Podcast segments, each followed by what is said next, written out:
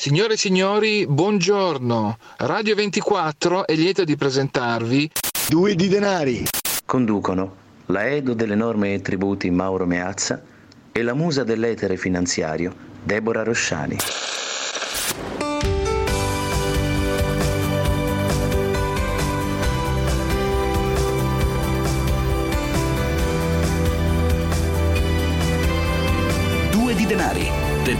Soldi sono una cosa seria.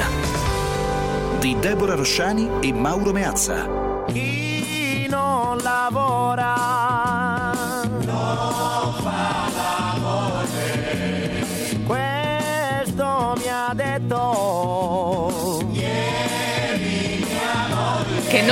dica che noi non l'avevamo detto, è raccomandato a sufficienza. Lo diciamo praticamente sempre, cara Deborah. Allora, attenzione ad investire in bitcoin. Il perché poi- bitcoin è rischioso. perché se si perde l'attimo, si perde pure la moglie.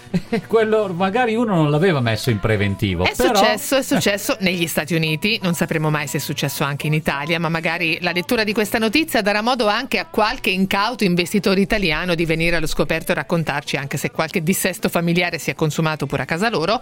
Allora, un bitcoiner, e Sì. quindi un investitore in criptovaluta, è stato lasciato dalla moglie per aver comprato altri bitcoin quando il mercato stava scendendo. Ah, e, e non va bene questo? Lo ha detto, cioè lo ha confessato lui pubblicamente, Ah. questo signore, anche se in realtà si nasconde dietro il nickname, che neanche so pronunciare, U slash parking meter.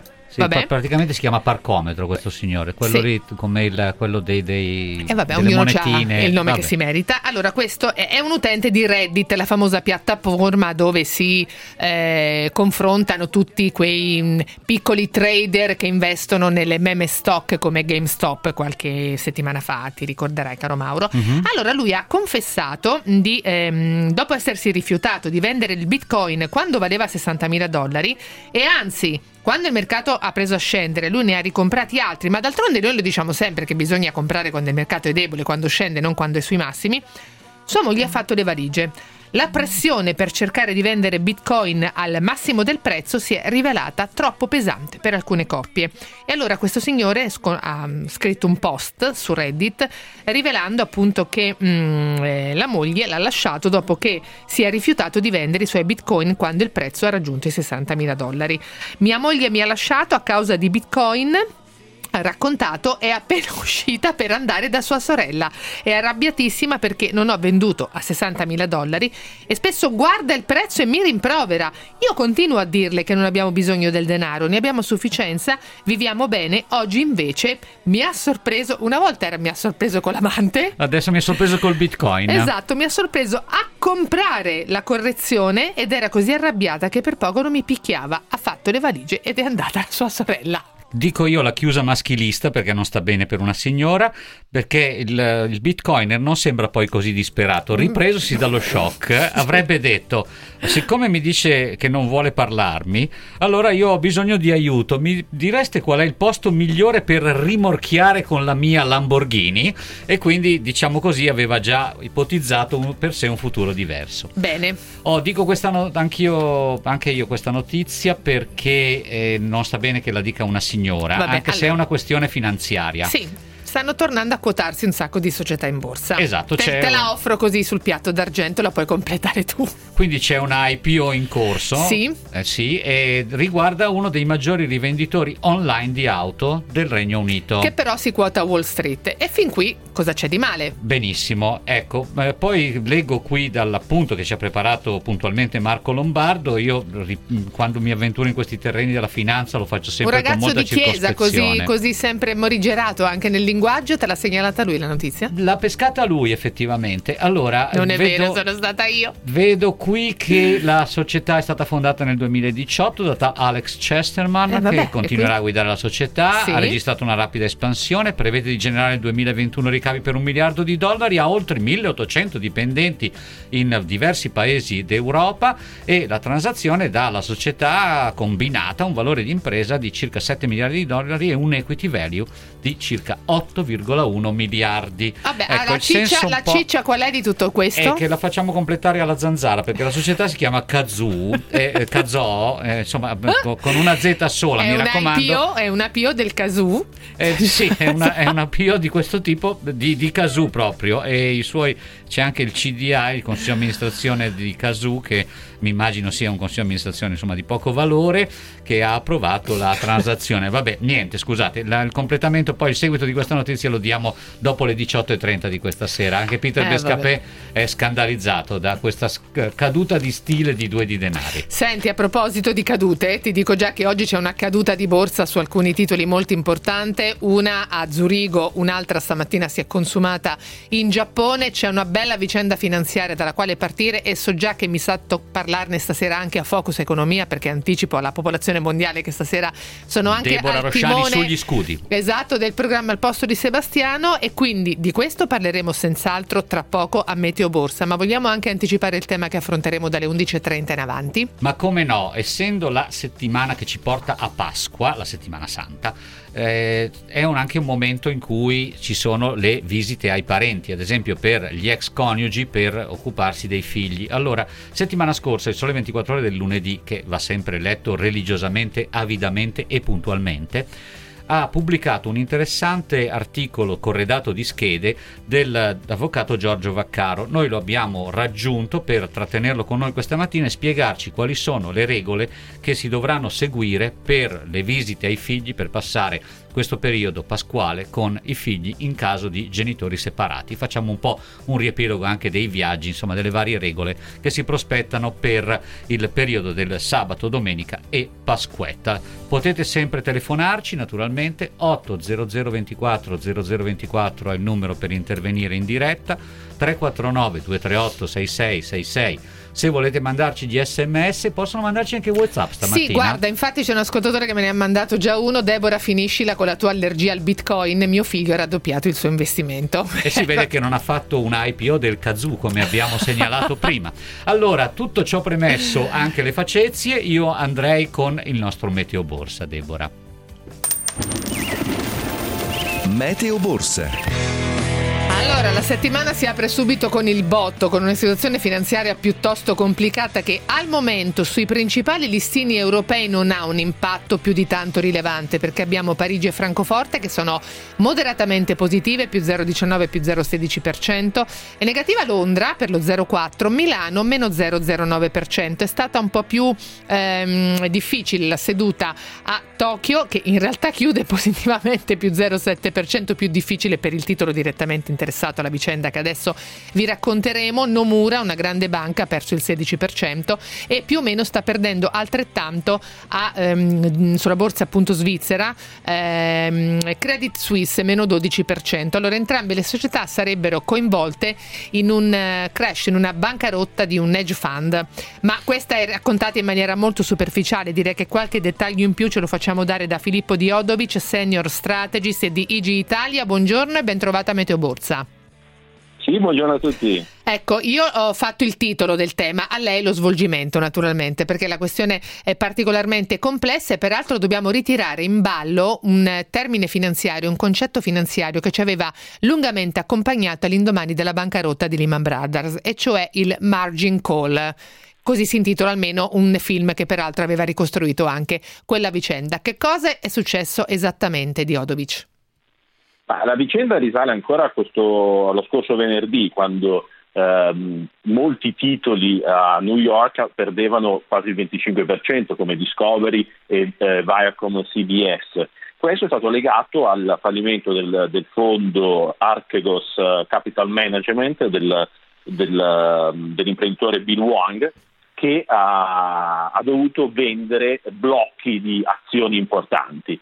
Um, perché il, uh, essendo cliente di uh, Nomura e anche di Credit Suisse, le banche che prestavano soldi per, uh, all'imprenditore per investire a leva hanno richiesto una integrazione dei propri fondi. Mm. queste famose 20 ma- miliardi di dollari sono rifiniti sul mercato, se non ho letto male le cifre in queste Sì, ultime sì, ore. Perché, Mm, mm.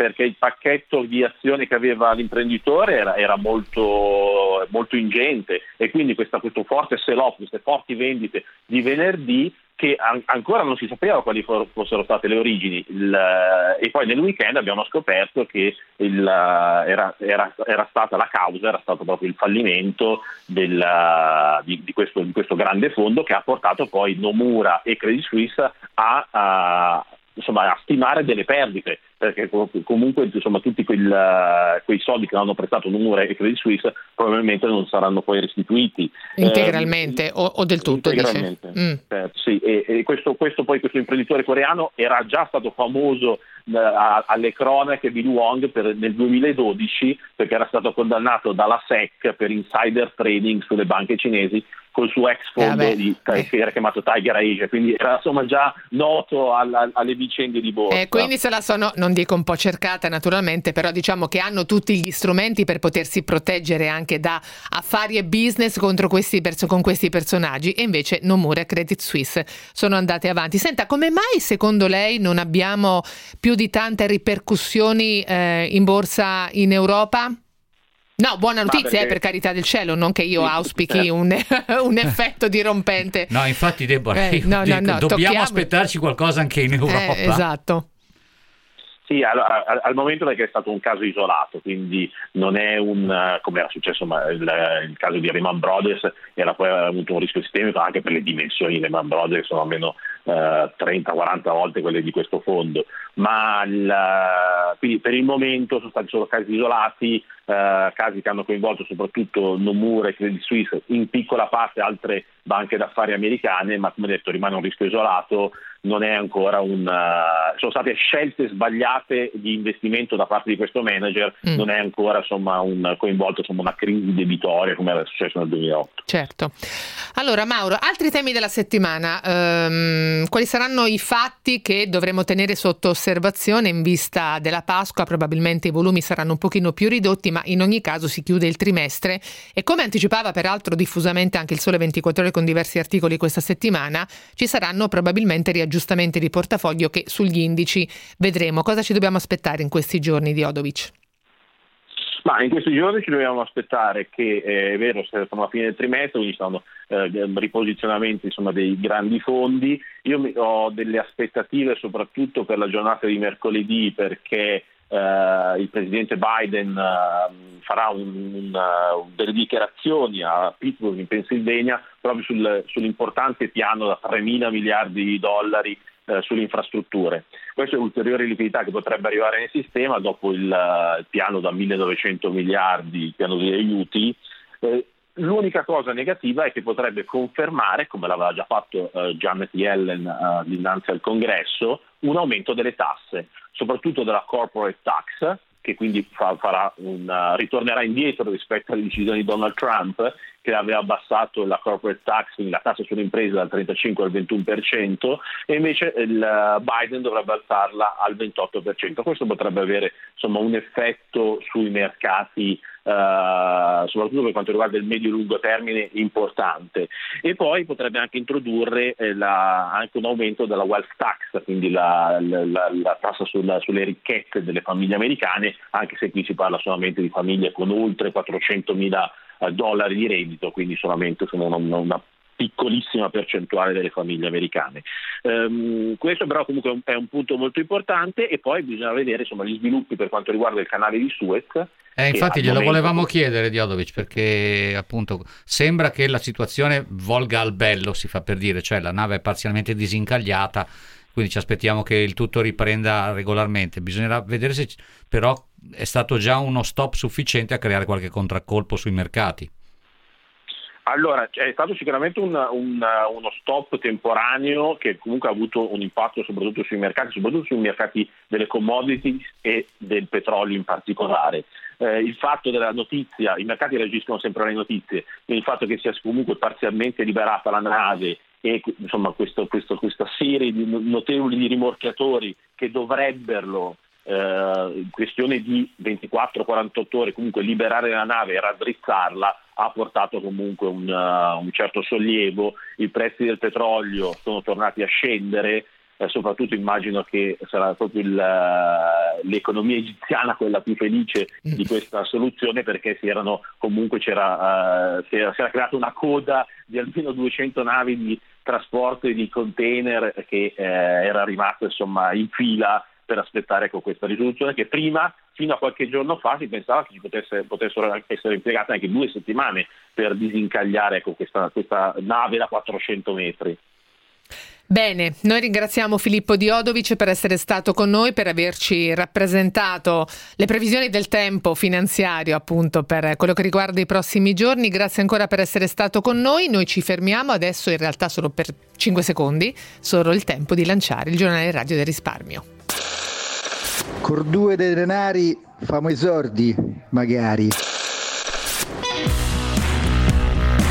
Allora Mauro, qua bisogna veramente tenere sempre la guardia elevatissima perché il furbone è sempre dietro l'angolo e soprattutto quando uno ha una bella disponibilità finanziaria, non so perché i malfattori lo individuano, individuano sempre il pesciolone con grande facilità. Ti racconto, per chi non l'avesse letto questa mattina, un episodio riportato dal Corriere della Sera di oggi, edizione di Milano. Allora, c'è una signora milanese Peraltro viene sottolineata l'età, 52 anni e quindi siamo delle pesciolone. E questo forse per dire appunto ecco. no, non necessario, non è una signora di età mm. avanzata, di no. età molto avanzata, ah, ma una signora pienamente giovanile esatto. e giovane e operativa. Anche facoltosa. Questa signora voleva mh, mm, investire nel mercato immobiliare mh, mm, milanese approfittando di una asta, di un immobile di pregio probabilmente, un appartamento di sette vani in via Vincenzo Monti. Insomma qua le case per chi non conoscesse questa zona sono impraticabili e anche con il covid i prezzi non si sono abbassati manco di un centesimo. Però questo immobile era in asta e aveva notato questo annuncio sul giornale appunto per la vendita di questi immobili all'asta, la base d'asta era fissata a 270.000 euro e appunto un prezzo di partenza estremamente basso, anche troppo basso per una zona del genere. L'avviso formale dell'asta riportava tanto di intestazione del Ministero della Giustizia, c'era la visura catastale dell'appartamento, lo schema della domanda per partecipare alla gara, quindi tutto corretto, tutto giusto. Persino un avvocato poteva essere raggiunto al telefono e forniva tutte le spiegazioni necessarie eh, con un, anche un certo distacco professionale proprio di chi deve stare dietro a pratiche tutte uguali. Qual era il problema? Eh che l'appartamento non c'era, non esisteva un bel niente. Non c'era niente, non c'era l'appartamento, esatto. non c'era l'asta, non c'era assolutamente niente. L'avvocato c'era, ma era un abile truffatore che è stato anche arrestato dopo che è riuscito però a bidonare 27.000 euro a questa signora e strava anche per chiudere altre frodi e al termine appunto di una indagine anche abbastanza rapida, persino rocambolesca, ricostruisce il Corriere della Sera della Guardia di Finanza di Milano. Allora, qual è stata, per, perché mh, parliamo di 27.000 euro? Perché praticamente alla signora era stata convinta invita a bonificare mm, il 10% della base d'asta, a lui naturalmente. Lui sollecitava al telefono, signora guardi che mancano solo tre giorni all'asta, deve fare in fretta versando una caparra confermatoria di 27.000 euro. Comunque nella sostanza poi alla fine mh, mm, è stata proprio l'eccessiva premura dell'avvocato che ha insospettito la donna che aveva deciso intanto di prendere tempo, quindi non l'avrebbe neanche bonificati, ma ha fatto in tempo ad andare alla Guardia di Finanza a denunciare allora, malfattore. Eh, speriamo che tutto questo si concluda, naturalmente bisogna, si concluda positivamente e naturalmente quando si fanno queste trattative solo su internet, il che diventa fatale quasi in questo periodo di pandemia. Ma in realtà adesso con le va. aste sai che è tutto più facile su internet, eh, gli annunci, mh, mm, prima, anziché andare in, in tribunale, insomma c'erano prima dei canali un po' più opachi di circolazione delle informazioni sulle aste di immobili, in realtà proprio il fatto che adesso siano diventati più trasparenti, quindi questi annunci circolano circolino su internet e anche su primarie società di intermediazione immobiliare. Eh, Dovrebbe metterci un po' di più al sicuro, eh, però boh, forse però, offre però. anche margini a chi eh, è male intenzionato. Allora, già ho detto, l'ho detto che il Sole 24 del lunedì è il numero da consultare avidamente, rigorosamente. L'hai detto nelle settimane passate, ma ti prego di ricordarlo. Eh no, lo ricordo perché, ad esempio, oggi per dire che è un altro Sole 24 ore del lunedì, ci sono due cose importanti che mi fa piacere di segnalarvi. Da domani le domande per i sostegni, però il Ministero, il governo hanno detto e ripetuto, non è un click day, avete tempo fino a tutto maggio. Comunque, per chiedere i sostegni dal decreto legge 41, quelli nuovi, quelli decisi dal governo Draghi, da domani si parte con l'invio delle domande. Sono decisivi, ricordano eh, Dario Acquare e Cristiano Dell'Oste oggi sul Sole 24 del lunedì, fatturato e perdite. E naturalmente poi tutti i dettagli sono riferiti sul Sole 24 ore, noi ce ne occuperemo sicuramente in questa settimana per vedere come va. La speranza di tutti è che non ci sia qualche data breach che rovini il, l'accesso a questi contributi. Interessante anche il lavoro di Michela Finizio e Valentina sì. Melis su famiglie e povertà, l'aiuto del nuovo reddito di emergenza, eh, il reddito di emergenza allarga la sua platea di riferimento, arriva a 1 milione e 100 100.000 famiglie, questo sempre per effetto dello stesso decreto legge sostegni, quello già citato prima, che ha allentato alcuni requisiti per accedere al beneficio quindi prevede tre nuove tranche dell'assegno da 400 a 800 euro mensili. Senti, ho letto sul messaggero questa notizia, in realtà ho letto in prima pagina solamente il titolo, ma mi sono un pochino spaventata perché mh, mm, il pezzo titola così Statali, il tesoro non paga per la pensione di scorta. Allora noi la pensione di scorta eh, la associamo al fondo pensione e quindi vorrei che mi spiegassi esattamente che cosa è successo e chi si deve preoccupare di questo titolo. Allora, la sostanza è questa, che eh, risulta inspiegabilmente bloccato il versamento che lo Stato deve fare come contributi per la previdenza complementare a Perseo Sirio. Eh, Perseo Sirio è il fondo appunto Mm-mm. di previdenza complementare, il fondo pensione della pensione aggiuntiva degli statali.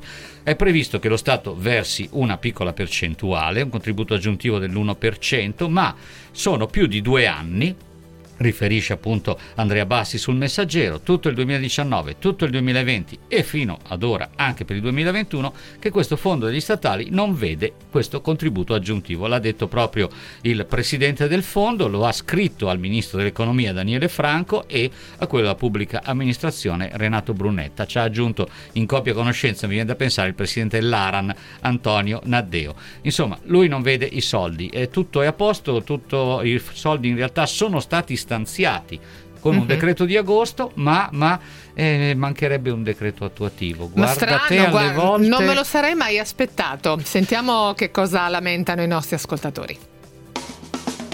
Dillo a due di denari. Bene le multe all'autostrade per l'Italia, alle banche, a quello che è. Ma alla fine poi questi soldi sapete chi li paga? I cittadini. Perché delle multe non c'è un ritorno in tasca e un beneficio per i cittadini che hanno avuto il disagio, ma gli aumenti dei costi delle società vengono poi ribaltati sulle richieste e adeguamenti di prezzi nelle tasche dei cittadini. Non sarebbe male che queste multe invece di finire non si sa dove venissero messe a disposizione dei cittadini. Buongiorno, sono Andrea da Torino, la prima volta che chiamo. Eh, io ho un dubbio cioè, sono una persona onesta per carità, però eh, io e mia moglie abbiamo due conti separati e praticamente per usufruire del cashback cosa abbiamo deciso di fare? Essendo per usare un bancomat solo, quindi poter fare più, più prelievi. Eh, praticamente io faccio un bonifico una volta, una volta, al mese, però l'ho solo fatto una volta per adesso, no? E poi praticamente facciamo la spesa usando solo quel bancomat lì. Eh, ma si può fare, non è che mi arriva poi da pagare eh, come praticamente sopra le, le, le, le cose che dicevate, le donazioni. Grazie mille. Domani, segni domani, in agenda. Domani, sì, domani ne parliamo con il notaio Busani, però stia tranquillo, stia tranquillo sia sull'uso del cashback in questo modo, sia naturalmente perché c'è una franchigia tra i parenti più stretti, marito e moglie, genitori e figli, quindi fino a un milione di euro, se lei bonifica di meno a sua moglie, può stare tranquillo, non ci sono imposte sulle donazioni, su questo tipo di passaggio, di bonifici appunto, cosiddette donazioni indirette. Domani, domani ne parliamo, adesso Deborah... No, aspetta, volevo anche spiegare agli ascoltatori ascoltatori che eh, spesso ehm, ci chiedono dove finiscono i soldi che eh, l'antitrust eh, riceve sul suo conto corrente dalle multe che appioppa a tutte le società, multe, sampio- e sanzioni e quant'altro. Ce lo ha spiegato il capo della divisione appunto consumatori eh, dell'autorità garante del mercato Giovanni Calabrò proprio qualche settimana fa. Vengono redistribuiti fra le associazioni dei consumatori per eh, portare avanti progetti di tutela degli associati stessi, dei consumatori. L'ultima per esempio iniziativa della della quale abbiamo parlato anche a due di denari, è la mh, costituzione, la, mh, la, l'avvio dell'applicazione Nessuno e barra escluso, ce l'aveva raccontata Asso Utenti, ed è una applicazione che per esempio ogni cittadino può scaricare per dare il suo giudizio sui servizi locali della propria città, questo per citare uno dei tanti esempi. Quindi questo denaro viene redistribuito per l'attività delle associazioni dei consumatori. Bene, e allora tutto ciò premesso, le borse. Che bravi!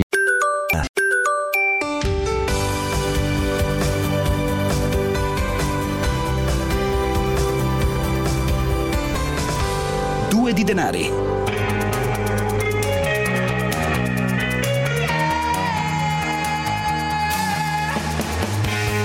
Allora Mauro, ti dico già che c'è un ascoltatore su WhatsApp che ci chiede "Ma quando è che parlerete?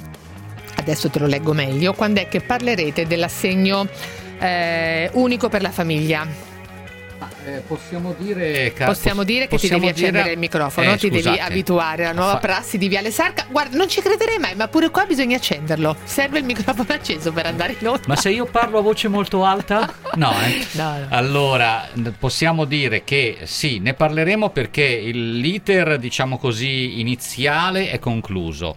Eh, è diventato legge, si parte dal primo luglio, arriverà, lo ha confermato Mario Draghi, il Presidente del Consiglio, perché ha assicurato che dal primo di luglio tutte le famiglie riceveranno 250 euro al mese per ogni figlio, il governo però dovrà attuare in eh, tre mesi, mm, anche tre mesi scarsi per così dire, la legge delega, il disegno di legge famiglia che il Senato approva definitivamente proprio una giornata di domani, il 30 marzo, ma siamo proprio al, eh, al voto finale, è un- quasi una formalità a questo punto e vediamo poi se il governo riesce a dare corso alla cosa. Questo assegno unico, ne abbiamo parlato qualche volta, deve radunare un po' tutte le provvidenze attualmente esistenti, quindi riordinarle. Vedremo poi sul come dire, sulla strada, su- nella prova pratica, come si rivelerà se appunto effettivamente più efficace, più universale di quanto non siano adesso le varie provvidenze distinte.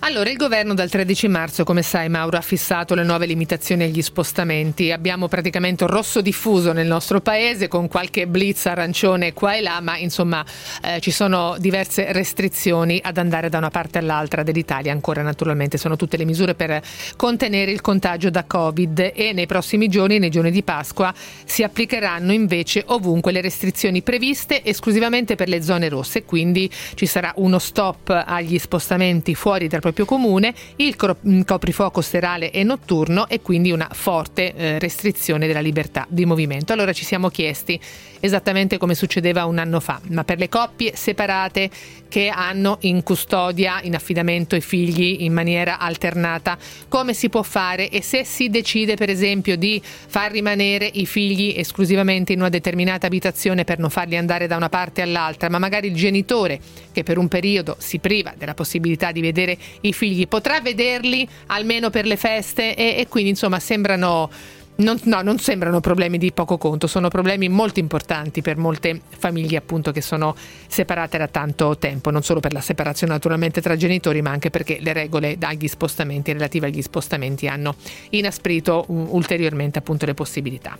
E allora noi abbiamo convocato un esperto, come sempre qui di valore mondiale, perché a due dinari lo sapete che non scendiamo mai al di sotto di questo livello, l'avvocato Giorgio Vaccaro, cassazionista, peraltro anche docente su temi della psicologia e del diritto di famiglia, nonché esperto, collaboratore del Sole 24 Ore e autore sul Sole 24 Ore del lunedì di una settimana fa di un prezioso lavoro in cui ha riunito quel che si può fare e quel che non si può fare a questo proposito. Buongiorno, benvenuto, anzi meglio, bentornato a Due di Denari, avvocato. Grazie, buongiorno a voi. Buongiorno. Allora, io vorrei partire con eh, una parola confortante.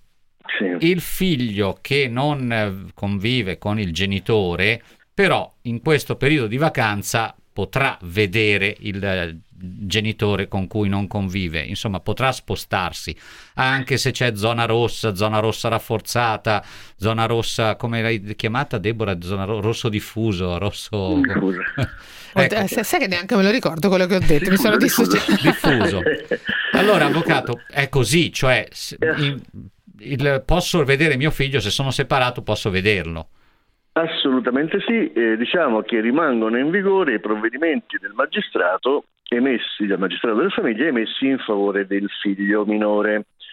Questo vuol dire che eh, il, quello che viene tutelato è sempre il diritto del figlio minore a non perdere quel rapporto significativo e quindi a non perdere quel periodo di frequenza dell'altro genitore che viene assicurato al figlio minore sia per le vacanze di Natale, come abbiamo visto mesi e mesi fa, sia adesso per le vacanze di Pasqua. In altre parole, non ci sono le limitazioni agli spostamenti per i genitori separati non conviventi che vogliono recarsi a prendere i figli minorenni per poterli portare con loro e trascorrere con questi figli le vacanze di Pasqua. Attenzione, rimangono da rispettare tutte le norme relative alla eh, Al contagio. anticontagio. Eh, certo. Per Ah. cui esistendo un periodo di quarantena, esistendo un pe- il periodo di quarantena impedisce al figlio di muoversi, al padre di muoversi. Non è che il padre va e nonostante la quarantena va a superare. Quello che viene superato è il generale divieto di spostamento. Rimangono in vigore tutte le norme a tutela della quarantena, della, della- della situazione di persone che hanno una struttura particolarmente eh, fragile e delicata rispetto alla situazione della pandemia. Quindi bisog- che sarebbero i nonni, tanto per, Sì. essere, tanto per essere così chiari Esatto. e specificare meglio qual è il discorso. Quindi nella realtà, eh, così come per Natale, lo ripeto, lo spostamento per eh, il tragitto più breve nella casa del genitore non collocatario può essere garantito anche per Pasqua. Mm. Bisogna attrezzarsi con le autocertificazioni, avvocato Vaccaro, comunque è Io sempre credo- meglio Io portarle. credo esatto, io credo che la cosa migliore sia quella di portare con sé la copia del provvedimento dove il giudice stabilisce Ah. la Pasqua a cinque giorni, la Pasqua eh, da questo periodo a questo periodo, in modo da accelerare. Considerate però che è una, eh, come posso dire, una carta in più da poter avere nella borsa, eh, vale ed è sufficiente l'autocertificazione, vale ed è sufficiente riempire l'autocertificazione che eh, devono avere i soggetti che fermano il cittadino per poterlo in qualche modo identificare e abbiamo visto in questi giorni, questo non valga come liberi tutti, ma abbiamo visto in questi giorni che quello che viene detto nell'autocertificazione è una dichiarazione di intenti che tranquillamente può essere sufficiente in quella maniera, ecco, non c'è bisogno di una particolare formula, diciamo così. Eh, Scusi, avvocato, io torno Prego. sulla questione della eh, qu- eventuale quarantena, perché Sì. ehm, se il, il figlio, ad esempio, è stato a contatto con eh, Esatto. un positivo, eccetera, con persona poi rivelatasi positiva, in quel caso lì, allora, vabbè, sì, lo spostamento si potrebbe, ma il figlio resta in quarantena, quindi non Eh, può sì. vedere il genitore, l'altro Guardate, io genitore. Specifico bene questo, eh, nelle domande frequenti eh, che sono poi pubblicate dalla Presidenza del Consiglio dei Ministri sul sito è proprio indicato specificamente eh, chiunque sia sottoposto alle misure della quarantena e dell'isolamento non si può spostare. Quindi per il genitore non collocatario, ove questo abbia una problematica di isolamento perché eh, è stato a contatto con persone eh, sottoposte alla quarantena o sia in quarantena, vale come giustificazione. Perché ricordiamoci che eh, il diritto è quello del figlio, in capo al genitore esiste l'obbligo della responsabilità genitoriale, per cui la mancanza del vedere il figlio potrebbe essere sanzionata. Nel caso in cui questo genitore abbia su di sé una misura della quarantena o sia sottoposto a una misura di isolamento, la comunicazione all'altro genitore di questo tipo di disposizione vale ad evitare che possa mai essere coinvolto in un'azione di responsabilità. Spero di essere stato chiaro. Sì, sì, cioè se lui dovrebbe, avrebbe È l'impegno perché il giudice gli ha detto guarda tu devi vedere tuo figlio ogni 15 Perfetto. giorni, Perfetto. però eh, purtroppo mi sono, sono stato a contatto con un positivo, devo starmene in quarantena, non Esattamente. posso vedere il figlio e Esatto. non può imputarmi l'ex coniuge qualche Benissimo. responsabilità. Ho capito bene? Ha capito perfettamente ed era questo quello che intendevo. Molto Perché bene. ci sono anche, avvocato Vaccaro, qualche, de- dei coniugi che si indispettiscono per il fatto che la parte che dovrebbe andare a recuperare il figlio, non dico mh, Eh, avanza sì, la scusa, realtà- ma insomma... eh, nella realtà è un terreno di scontro eh, diffuso. molto caldo Ah. quello della gestione dei figli perché eh, molto spesso ci sono distrazioni, molto spesso ci sono cadute di attenzione nei confronti dei figli e quindi il momento del Natale, il momento della Pasqua, così come sarà più avanti il momento delle vacanze di, di- di- dell'estate, eh, sono momenti nei quali eh, lo spostamento del figlio rappresenta una ridistribuzione dei pesi all'interno delle famiglie Certo. Perfetto. 800 24 0024, ricordo anche il numero verde per intervenire in diretta se vi trovate in una di queste situazioni così complesse, già complesse in tempi normali, in questo periodo sono diventate disastrose, chiamateci pure, l'avvocato Vaccaro è a nostra disposizione per qualche suggerimento, come sempre di grande buonsenso, perché poi bisogna intervenire all'interno dei menage familiari ed è eh, piuttosto complicato appunto farlo. No, stavo guardando intanto se arrivavano delle domande, se il genitore positivo è quello a cui sono affidati i figli, Ivana da Treviso, allora, eh, eh, esatto. Facciamo così, aspetta, perché su questa vicenda positività, non positività Mm. e quarantena ho capito che abbiamo sollevato una questione complessa. Allora, prima il traffico. Sì, sì, tutto interessante, tutto bello, tutto simpatico, ma adesso traffico!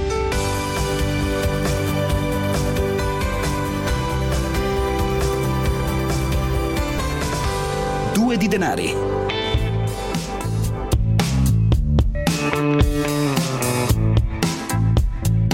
La passione si sente nella nuova sede. Il signore ha fatto benissimo a non vendere bitcoin perché arriviamo a 100.000 entro fine anno. Ciao.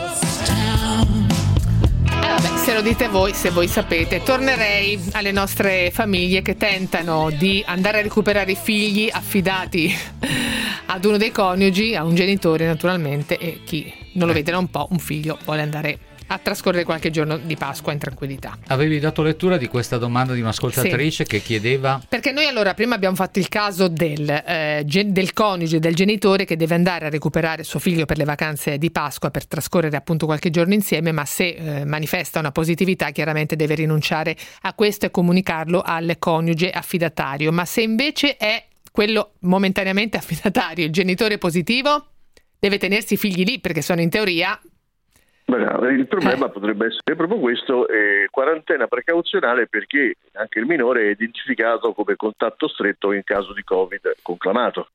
Quindi in questo senso eh, considerate però che ci sono delle certificazioni, quindi mentre la febbriciattola poteva essere quella che negli anni era sempre considerata la giustificazione che non reggeva, in questo caso l'accertamento del caso Covid non è un gioco, viene certificata e quindi non può essere usata come scusa laddove dovesse arrivare una comunicazione del genere, il genitore che non può prendere i figli può chiedere copia di quella certificazione e in quel senso chiude l'incidente diciamo nell'ambito della famiglia. Dall'altra parte considerate il fatto che la presenza di febbre nella realtà rispetto ai minori non è indicativa di nulla, la sola febbre non giustifica il mancato spostamento. Ecco, eh, la formalizzazione di una sottoposizione a quarantena precauzionale o della misura dell'isolamento garantisce il fatto che questo non può essere usato come scusa. Mm. Senta, avvocato Un'altra Vacca. cosa Sì. volevo Prego. aggiungere, perché poi magari ci sfugge. Tutte queste disposizioni riguardano i figli minorenni. Noi sappiamo, e lo diciamo in maniera chiara in modo che le altre domande le anticipiamo, i figli maggiorenni che si spostano tra i genitori non vengono più ricompresi sotto l'egida diciamo, del provvedimento del giudice, perché il giudice non provvede per i figli Mm. maggiorenni.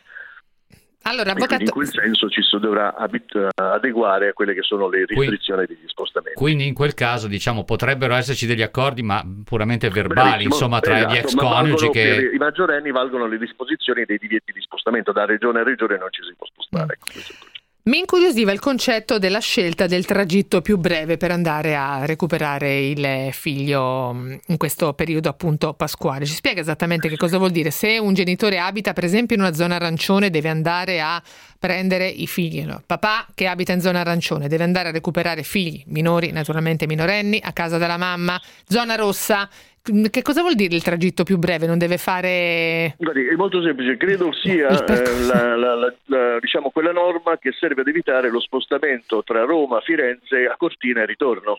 Ecco, il Ecco. tragitto più breve vuole evitare lo spostamento nelle seconde case con il figlio per il periodo di Pasqua o Infatti. con il figlio sul lago o con il figlio da un'altra parte dove si ha una seconda casa. Quindi se lo Il si va a recuperare casa a deve, casa. deve ritornare indietro nella casa, nella, nella Esatto, casa. casa a casa non c'è problema. Chiaramente, eh, siccome c'è il divieto per alcune situazioni dello spostamento ancora di seco- per seconde case o per altre situazioni che in qualche modo non siano quelle di una ehm, limitazione dei movimenti, che non sia comunque giustificata dall'esigenza di esercitare nella responsabilità genitoriale, il tragitto casa a casa, chiaramente nessun, nessun eh, agente eh, diciamo, eh, che fa i controlli andrà a controllare con il raggio chilometrico lo spostamento casa a casa.